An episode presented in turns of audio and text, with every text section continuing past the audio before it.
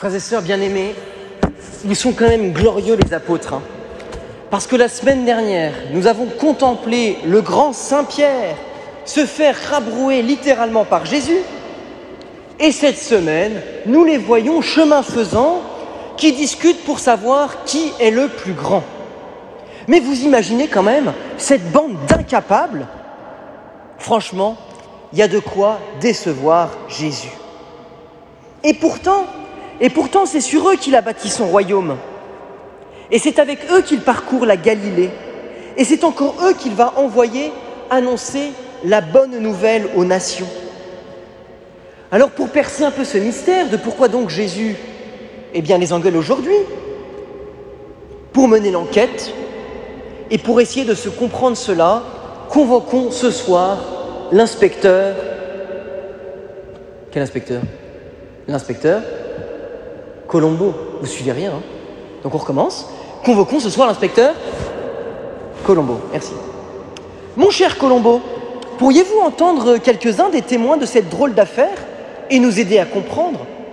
Ah bah oui, mais bon, c'est ma femme qui va pas être contente. Mais mon père, pour vous, je vais le faire. Premier témoin convoqué, c'est donc Saint-Pierre. Oui, Colombo, que désirez-vous savoir ? Oh, grand Saint-Pierre, là, dans cet épisode d'aujourd'hui, j'aimerais comprendre pourquoi Jésus insiste tant sur la mort et la résurrection.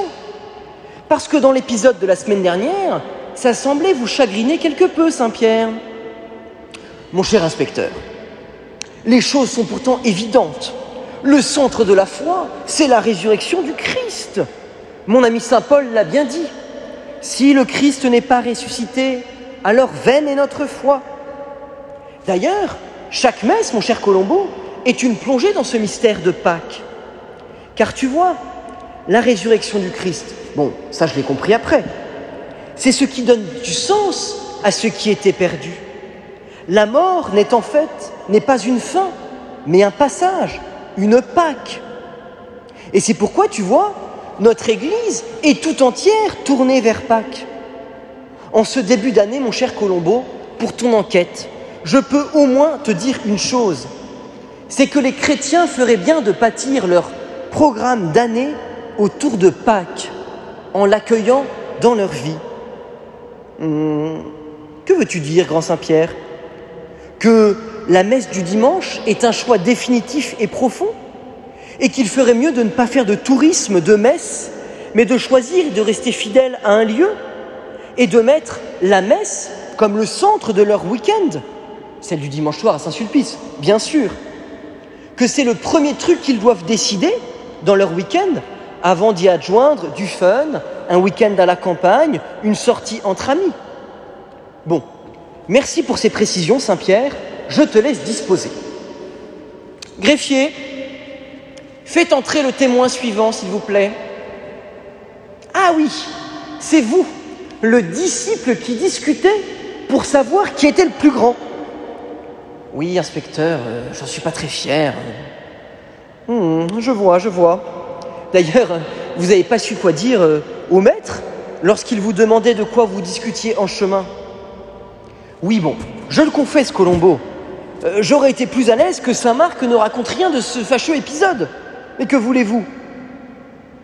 C'est tellement naturel. À l'école, on se compare pour savoir qui a eu la meilleure note en maths. À la course à pied, on se compare pour savoir qui court le plus vite. Dans le scoutisme, on se compare pour savoir qui a construit la plus belle tente. Dans les écoles, on se compare pour savoir qui embrassera le plus de garçons ou de filles. Dans les entreprises, on se compare pour savoir qui gagne le plus, qui a la plus belle voiture, qui chante le mieux. Et figurez-vous, Colombo, que j'ai même appris que les prêtres comparent leurs messes pour savoir qui a le plus de monde. Non mais vous voyez, je suis pas si fautif que ça. Tout le monde se compare, c'est tellement répandu. Alors bon, nous, on voulait juste savoir, entre nous, qui était le plus stylé, qui était le plus grand. C'est naturel après tout. Oui, répondit pensif Colombo. Figurez-vous, mon cher disciple, que moi j'ai appris d'un bon père spirituel que comparaison égale poison. comparaison égale poison. Et si j'ai bien suivi la suite de l'Évangile, poursuit l'inspecteur, la logique du Christ, c'est le don. La logique de Dieu, c'est de donner sans compter, donc sans comparer. La comparaison, voilà ce qui mange les familles, les groupes d'amis, les entreprises. Et si chaque 7 semaines, chacun d'entre nous choisissait de ne pas se comparer, ni de comparer son voisin. Bon, écoutez, Père Raphaël, j'ai un peu de mal à mener mon enquête avec tous ces témoins. Est-ce que je pourrais interroger directement le principal intéressé, le Seigneur, quoi? Vas-y, Colombo, vas-y, je t'en prie. Bon, Seigneur, reprend Colombo, vos apôtres et vos disciples, ils sont sympas. Mais il y a encore quelque chose qui m'échappe. C'est cette histoire d'enfant, d'être petit serviteur. Petit, c'est mesquin, petit. Dans le monde contemporain, il faut se battre pour être le meilleur, faire les meilleures études, avoir le meilleur boulot, avoir les meilleurs concours. Il faut réussir en entreprise ou à l'école, et souvent au mépris des autres, en écrasant les autres. Et vous, Seigneur, vous leur dites d'accueillir comme un enfant. Mais qu'est-ce que ça signifie ? C'est inaudible dans le monde contemporain. Comment le Père Raphaël pourra-t-il dire ça à Saint-Sulpice dimanche soir ?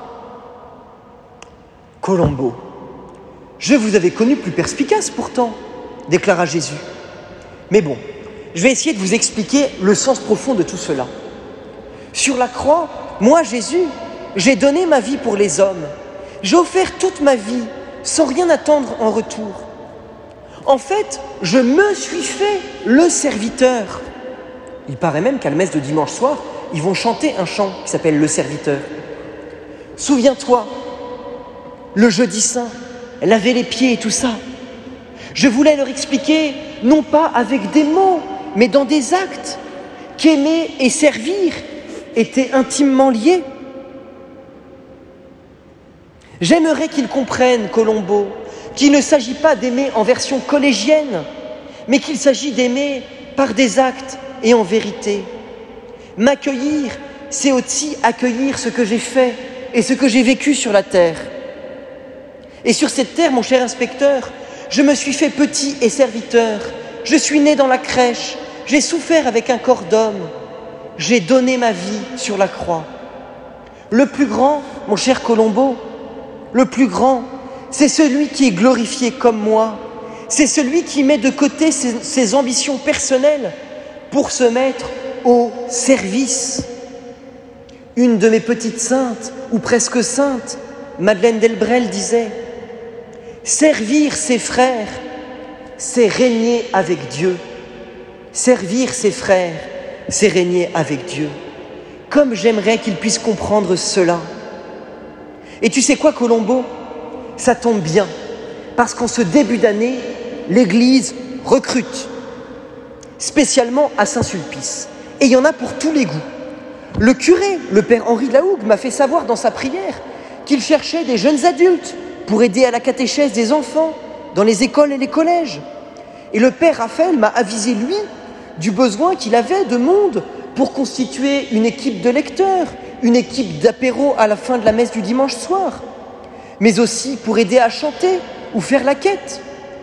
Il m'a aussi parlé dans sa prière des maraudes qui reprenaient demain pour les jeunes, pour apprendre à servir et à aimer.